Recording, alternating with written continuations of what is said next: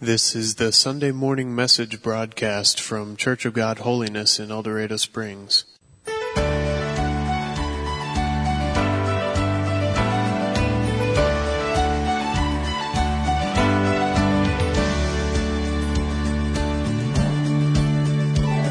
disciples weeping in the fading light as their hearts are crushed on that Friday night.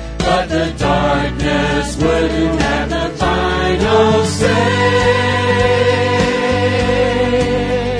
Hallelujah, Sunday's on the way.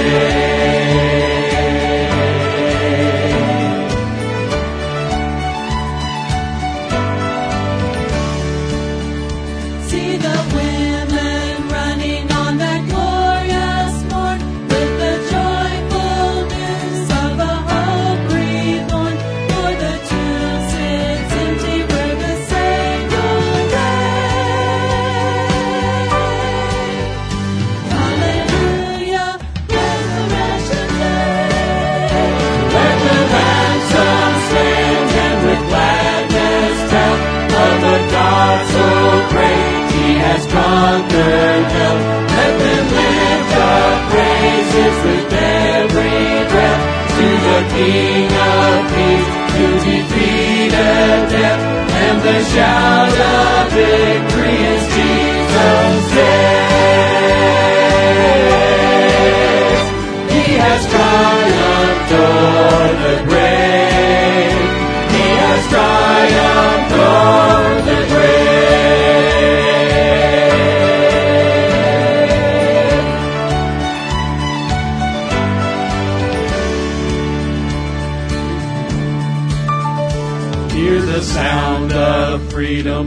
across the years to the captives held by their sin and fears. With their shackles falling, they will join the song. Hallelujah, all my chains are gone. Let the ransom stand and with gladness tell of the God so great, He has conquered hell. Them lift up praises with every breath to the King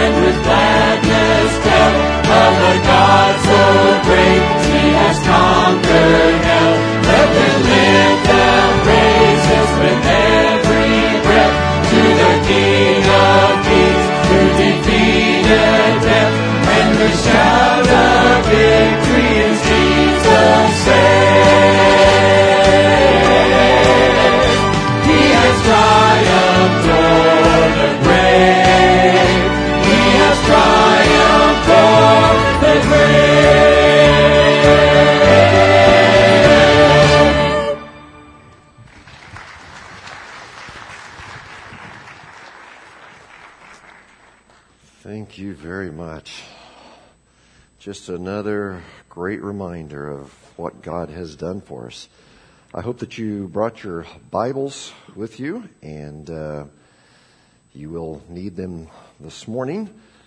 Open them, please, to book of John, chapter 11. While you are opening your Bibles there, I would just, uh, I, I hope that you notice Mr. Jim Pirtle and his tie. Did, did you see that? You should have taken a picture. You know, in, in a day and age when preachers aren't wearing ties anymore, I'm glad that he's restoring a little bit of order respect back to that position, even though he did have on blue jeans this morning. But um, John chapter 11, and it is so amazing to be able to worship with uh, all of you together. And uh, today we want to talk about three different resurrections. Now, the first and foremost, of course, is the resurrection of Jesus Christ, and that's the reason that we and millions of other Christians have gathered on this day. And, and what as we've been saying all morning, what a privilege it is to celebrate that resurrection. Secondly, today we will talk about another resurrection that you can read about in the scripture that you uh, are, are open to there, John chapter 11, and that is the resurrection of Lazarus. And we will spend a good deal of our time looking at that account. But the third resurrection that I want to briefly talk about was one that I personally witnessed several years ago. And and I, I told this story so, some some time back, but I thought it, it tied in with Easter, and so I decided to resurrect this story uh, for Resurrection Day.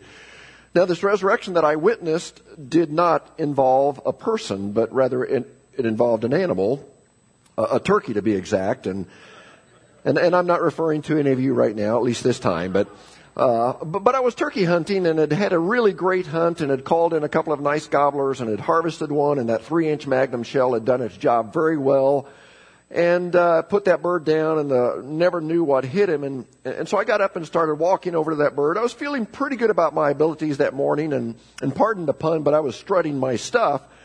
Um, but the smile quickly left my face as I got up to that bird and all of a sudden that bird resurrected and came back to life again. No kidding. And uh, at that moment, if you would have been a bystander, as as someone from this church was, who happened to be hunting with me and actually was videoing me at the moment. But if you would have also been lucky enough to have been there, you would have gotten your laugh in for, for the day, probably for the month or the year. But because as that bird came back to life, naturally he was not amused with what had transpired. And so he began to try to get away. And and I made up my mind that that, that, that bird would not get away because of a lack of effort on my part.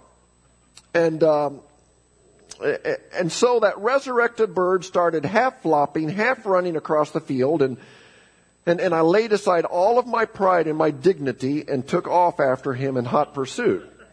Now I learned a few things over the next several minutes. First of all, I learned that in the condition that the bird was, because he had taken a pretty good load of number four shot, I learned that in a straight line, even as an old gray haired man, I was still significantly faster than that bird.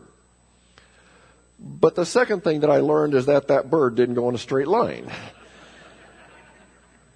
And as soon as I would get close to him, he would spin around in a circle, jump up, half fly, and go every which way. Well, after putting on a, on a show for quite some time for my audience of one, and after getting flogged and having my ego bruised badly and having this person whom I thought was a friend laugh at me, which really hurt my feelings.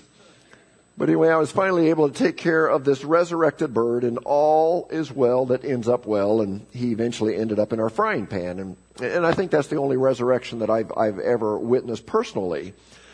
But on a more serious note, that's, that's the end of that one there, but we're going to celebrate a much greater resurrection and we're going to approach this lesson by looking at a statement that Jesus made when he said, I am the resurrection and the life.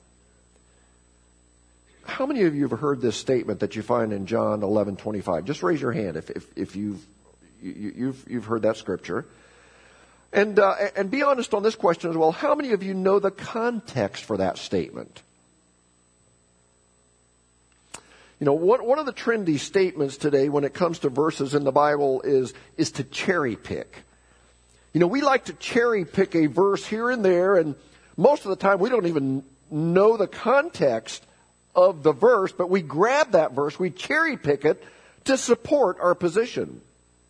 And so I think the truth is that even though many of us have heard this verse, we don't know the context. So we're going to learn the context today. Jesus made this statement not when the discussion was really centered around his resurrection, but around the resurrection of a man named Lazarus. Let's read the account. John chapter 11, verse 1, it reads like this. A man named Lazarus was sick. He lived in Bethany with his sisters, Mary and Martha, and skip on down to verse 3. So the two sisters sent a message to Jesus telling him, Lord, the one you love is very sick. Now, make sure you caught the setting.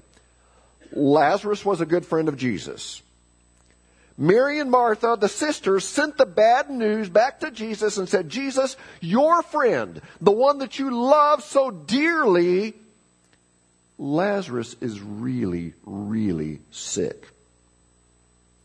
Now, before we go on with this story, I, I know that this Easter season there are people in this church who are celebrating a lot of great things. And, you know, within our church family last week, we celebrated with Quentin and Leah, who are now mommy and daddy to a new baby girl named Eleanor. And three to four weeks ago, Chad and Jennifer became the proud parents of baby Jacob.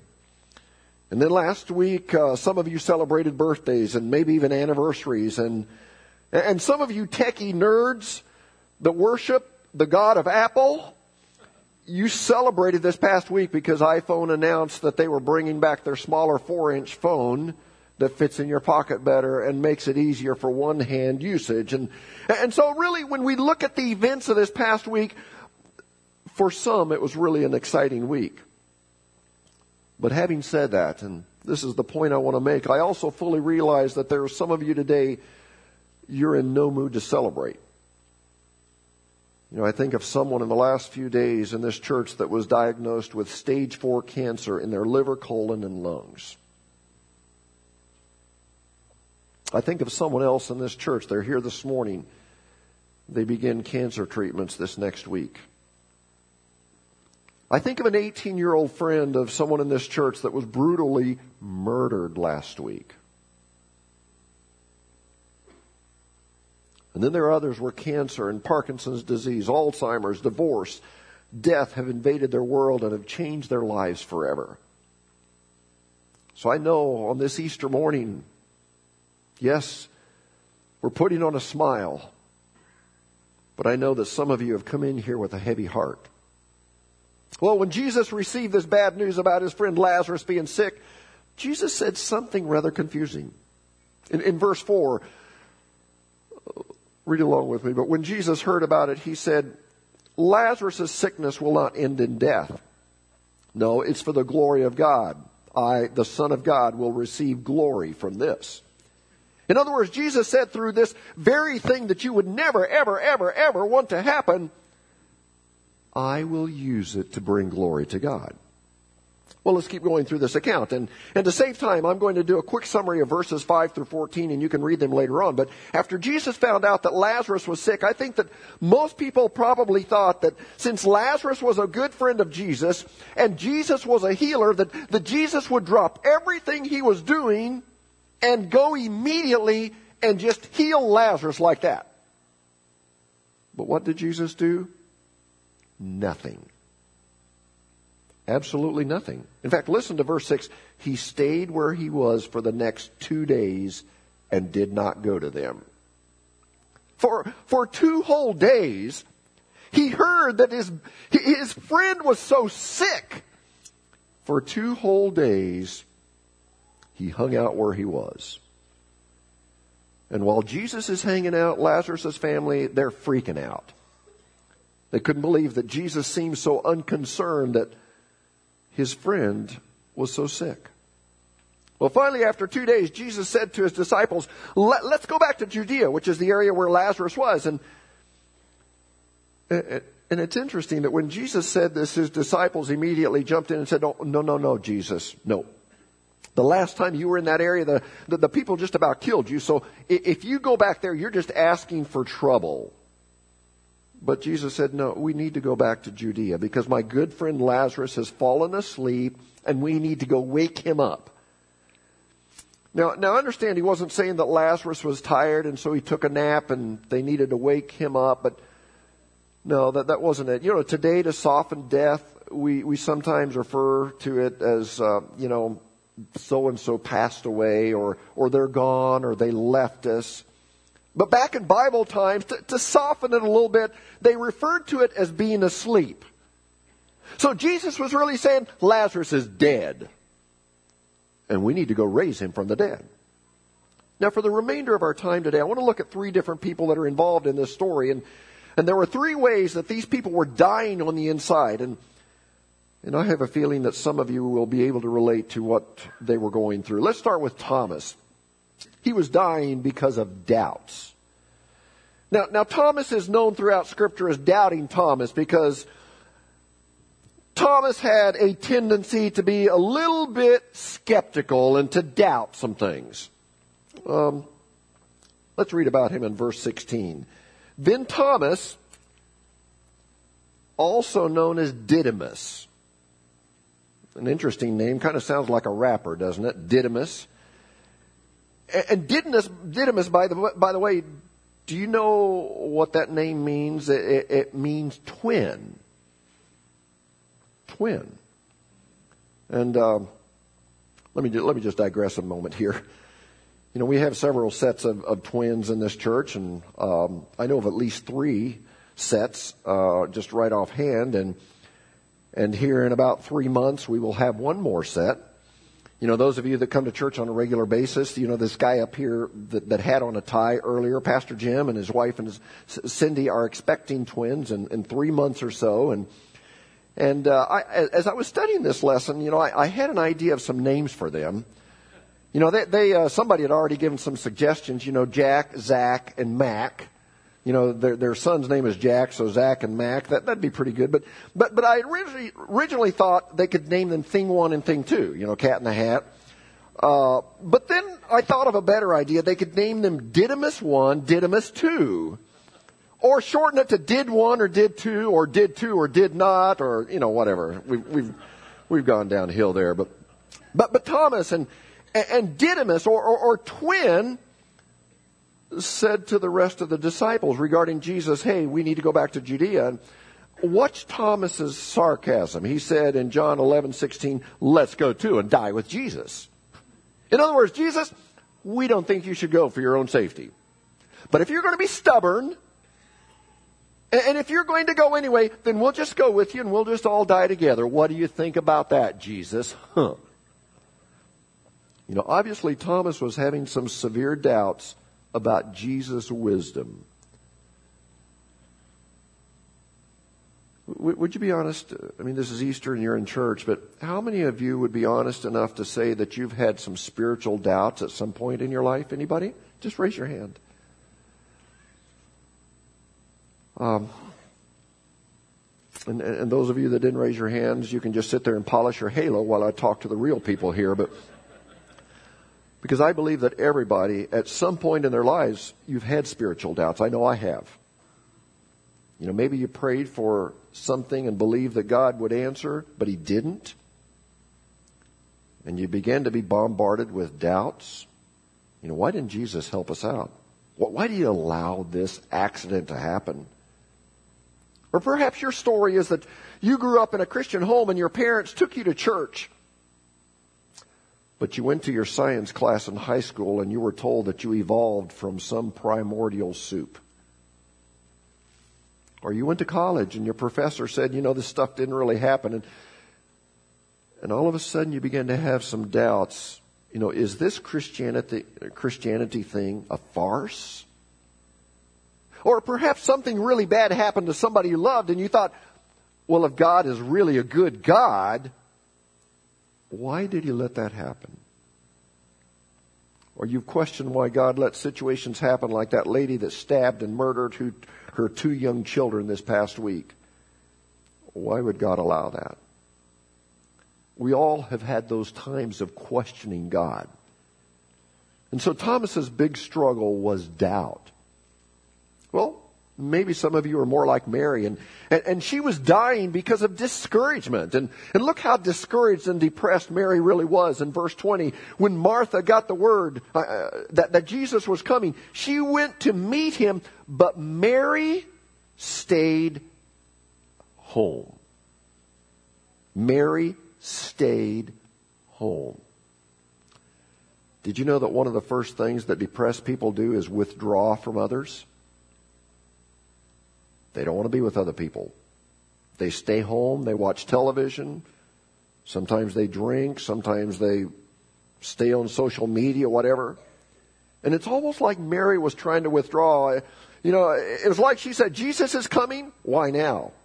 I mean, Lazarus is already dead.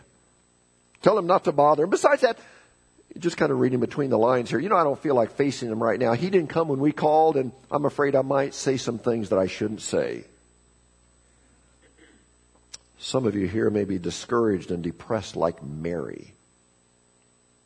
Maybe it's your job. You hate your job. Maybe it's your marriage. You hate your marriage. Maybe it's your financial situation. Maybe it's your health. I'm quite sure that I'm speaking to many on this who on this Easter morning can relate to Mary. You're discouraged, you're depressed. Well, let's look at Martha. Martha was dying because of delay. In Martha's mind, Jesus took way too long to get there. And, and look at verse 17. When Jesus arrived at Bethany, he was told that Lazarus had already been in his grave for four days. Now, as I researched this, it was interesting that during this time in history, there was a common belief, and of course this was not a biblical belief, but, but they believed that, that a spirit would stick around for three days after someone had died. And then after three days, it was like there was a waiting period, and, and then after three days, that spirit would leave for good. Well, when Jesus came, Lazarus had been dead four days, and, and that would have possibly meant that in Martha's mind, Lazarus wasn't just mostly dead, he was all the way dead. I mean, it was past the three day waiting period. The spirit was gone, and so Lazarus was dead, dead. He was dead and then some. I mean, so dead was he that later on in the story, Martha tried to describe the smell of his body, and and God bless the way that the King James translators translated this. Uh, but when she described him, she said, He stinketh. And, and, some of you are probably like Martha, you waited for God to answer your prayers, and He seems to be delaying. I know of some good young men and women who are serving the Lord and they've kept themselves pure. And they would love to find someone to share their lives with, but no one has come along. And it's really hard watching their friends who are not serving the Lord and, and they have no problem getting hooked up with someone. And then there are some married couples and, and they've been praying for a baby, but they can't seem to conceive. But other couples, they just kind of look at each other and they get pregnant with triplets. And then many of us are praying for a loved one to come to know Christ, and the harder we pray, the more it seems like they get farther and farther away from God. And then how many of us? I know I'm one, but how many of us are praying for God to heal a loved one? Nothing's happening. And we're dying on the inside because of delay. Well, I want to get to the good part of the lesson and and this is the part where Jesus does end up coming to see Lazarus and and let me st- set the stage for this last part is you know, as I was studying for this lesson uh, this past week, I, I, I, went to this Bible right here and, and I opened it. And, you know, let, me just explain something. 90% of my Bible reading and Bible study is on my computer or, you know, my iPad. And, and there are several reasons. One is I've got several Bible study programs and commentaries and, and Greek and Hebrew aids that, that help me in my prep. And then, and then, of course, for my message Sunday morning, I I normally have my notes on my iPad, and, and, and there's a reason for that because I know I don't look it, but I am in my mid 50s and my eyesight isn't as good as it used to be. And, and so this iPad, I can have the text backlit and have it as big as I want, and, and, and so I can see it easier.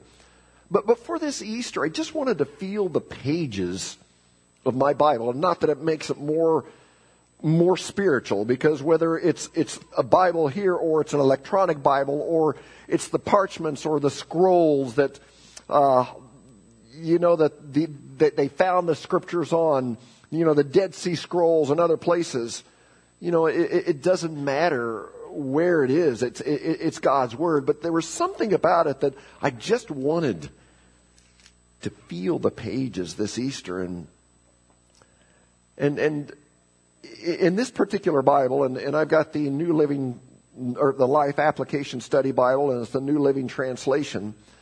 But it, it's interesting that John chapter 11 begins on page 1775. And that over the next three pages, 1775, 1776, 1777, are mostly full of bad stuff. Lazarus dies.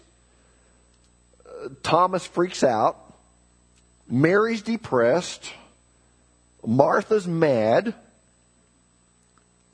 But when I turn over to page 778, it's as if the whole tone changes.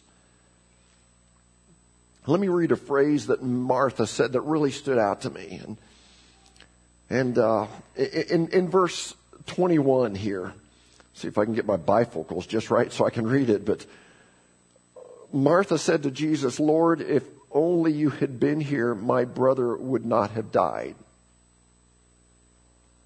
But then verse 22, this is so cool. But even now, I know that God will give you whatever you ask. Even now. But even now. Did you catch that? But even now. And I believe some of you need to have a but even now moment with God. You're, you're stuck on those three pages documenting doom and gloom, but it's time to turn the page over to 1778 and let faith come alive and believe that even now, all things are still possible with God. Even now, when you're discouraged, the presence of God can come in and lift your spirit. Even now, when you feel all alone and think no one cares, the presence of the Holy Spirit can give you a peace that surpasses all understanding.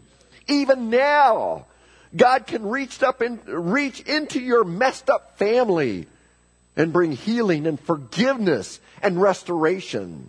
Even now, when everything looks impossible, we serve a God who says all things are possible. Even now, when you're full of doubts or discouragement or delays, the resurrection power of Christ can bring you life again. Would you say amen?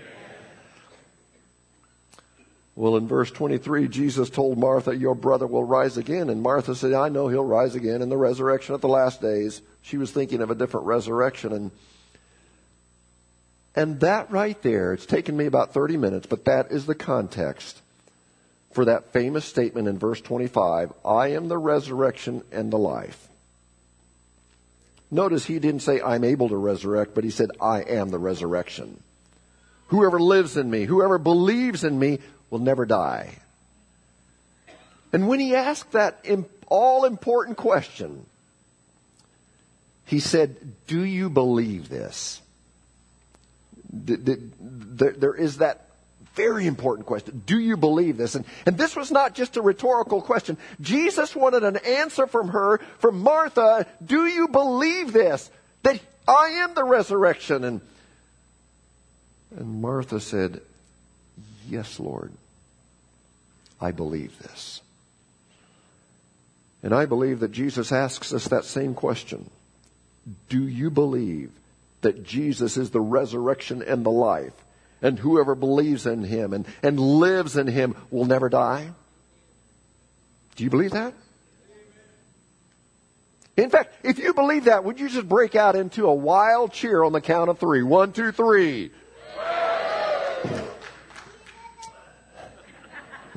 That's what I like. Yeah. well, let me give you, uh, just quickly give you three concluding thoughts from this statement that Jesus made I am the resurrection and the life. First of all, the resurrection is not just what Jesus does, it's who he is. Secondly, the resurrection is not just an event, but it's a person. And thirdly, dead things don't stay dead when the resurrection walks into the room. And so, because of that, Jesus looked at the tomb where Lazarus stinketh, and he said to the disciples, Take the stone away. And when they did, in verse 43, Jesus called out in a loud voice. And why in a loud voice? Well, it wasn't so Lazarus could hear him. It was probably because there was a pretty big sized crowd there and this was for the benefit of the onlookers. But he called out in a loud voice, Lazarus, come out. And of course, preachers of years past, uh, they've made the point, you know, why did he say Lazarus? Well, if he wouldn't have said Lazarus, wouldn't have said Lazarus, then probably every dead person would have resurrected at that time. And so Lazarus came out, his hands and feet wrapped with strips of linen, cloth around his face. And Jesus said to him, Take off the grave clothes and let him go. And on this Easter, I want you to remember that the same voice that called Lazarus to come out of the tomb is telling you to turn to page 1778. that doesn't mean that everything will always happen the way you want. It doesn't mean that you won't have bad days. It doesn't mean that cancer will never strike or that loved ones won't die. But God will work in all things to bring about good to those who love Him who are called according to His purpose. This means that you can be set free not because you're strong, but because He's strong. This means that you can feel His presence not because you deserve it, but because He wants to be close to you. This means that your sins can be forgiven not because you're good, but because He's good. The tomb is empty. He is risen. And the resurrection, ladies and gentlemen, changes everything. Well, let's wrap it up this morning. We're going to hear one more song. And, and during this song, you will witness some testimonies from people in this church. These are testimonies of God's redeeming grace. These are people who have gone through tough times, but yet you will see how the resurrection changed everything in their lives.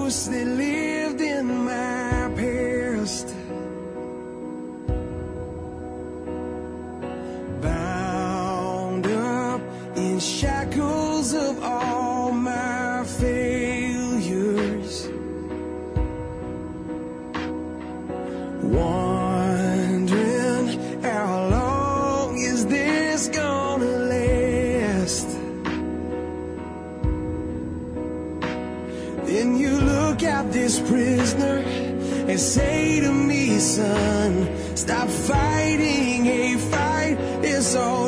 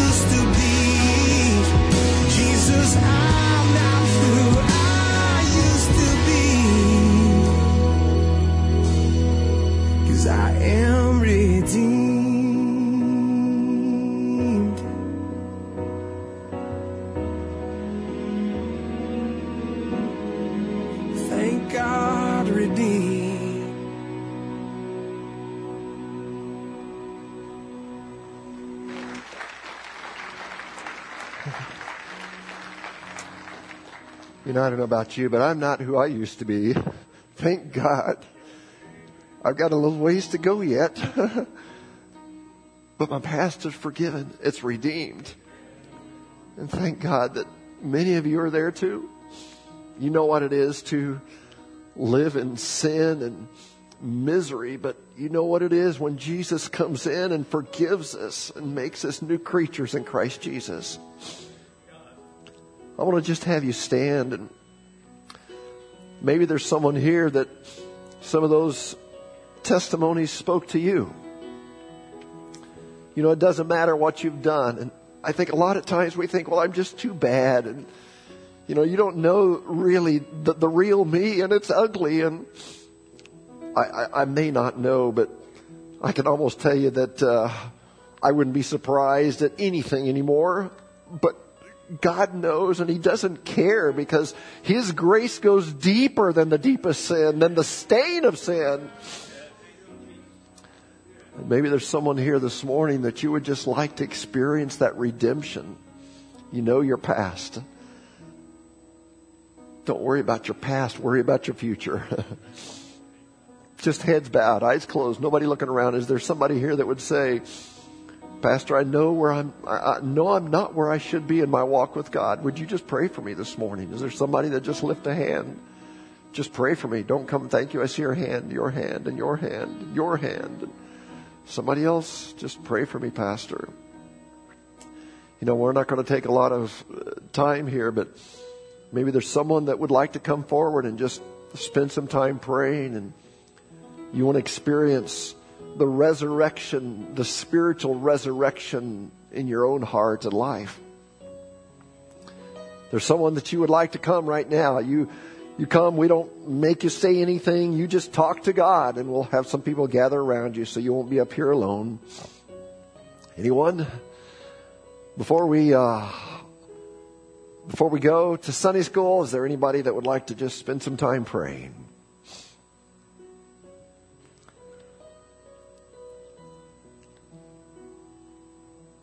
Father, I want to just thank you for these wonderful testimonies of grace, redemption. Lord, I thank you for these people that some of them were in the depths of sin that we would have possibly said there is no way to come out of those sins, but yet through Jesus Christ all things are possible. And Lord, I pray that I pray that today those people that raise their hands here that they would understand that they can be freed, whatever it is, Lord, whatever they've done, whatever they're doing. Father, I pray that you would help them to experience forgiveness right now as I'm praying. I, I ask that they would be praying right now, standing there at their seat, that they would be praying, receiving forgiveness and, and giving their heart to Jesus. Father, I just, I just want to ask that you would help us to be vessels worthy of being called sons and daughters of God. Lord, we know that we're rough. Some of us are really rough. We know that some of us have cracks and Lord, we know that some of us just, uh, the, the paint is still wet. we're not a finished product and Lord, once in a while we fall and we show the ugly side of us, but Father, you're still doing a work. You're still perfecting us. And God, I pray that you would just continue that work. Lord, I pray that as we go from here, that we would make a difference.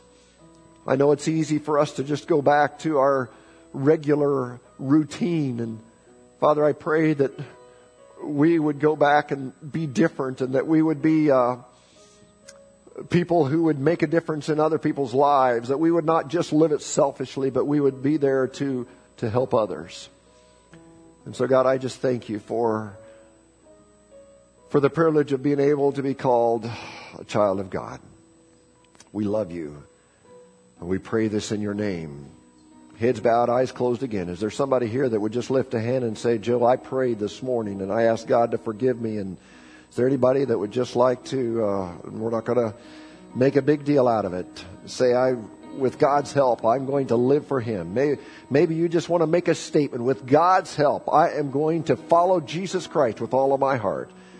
I think we ought to just have a couple hundred hands that would go up right now and say, with God's help, I will. Praise God. Amen and amen. Thank you, Father. We bless your name. And all of God's people said, and once again, they gave a wild cheer for the resurrected Savior.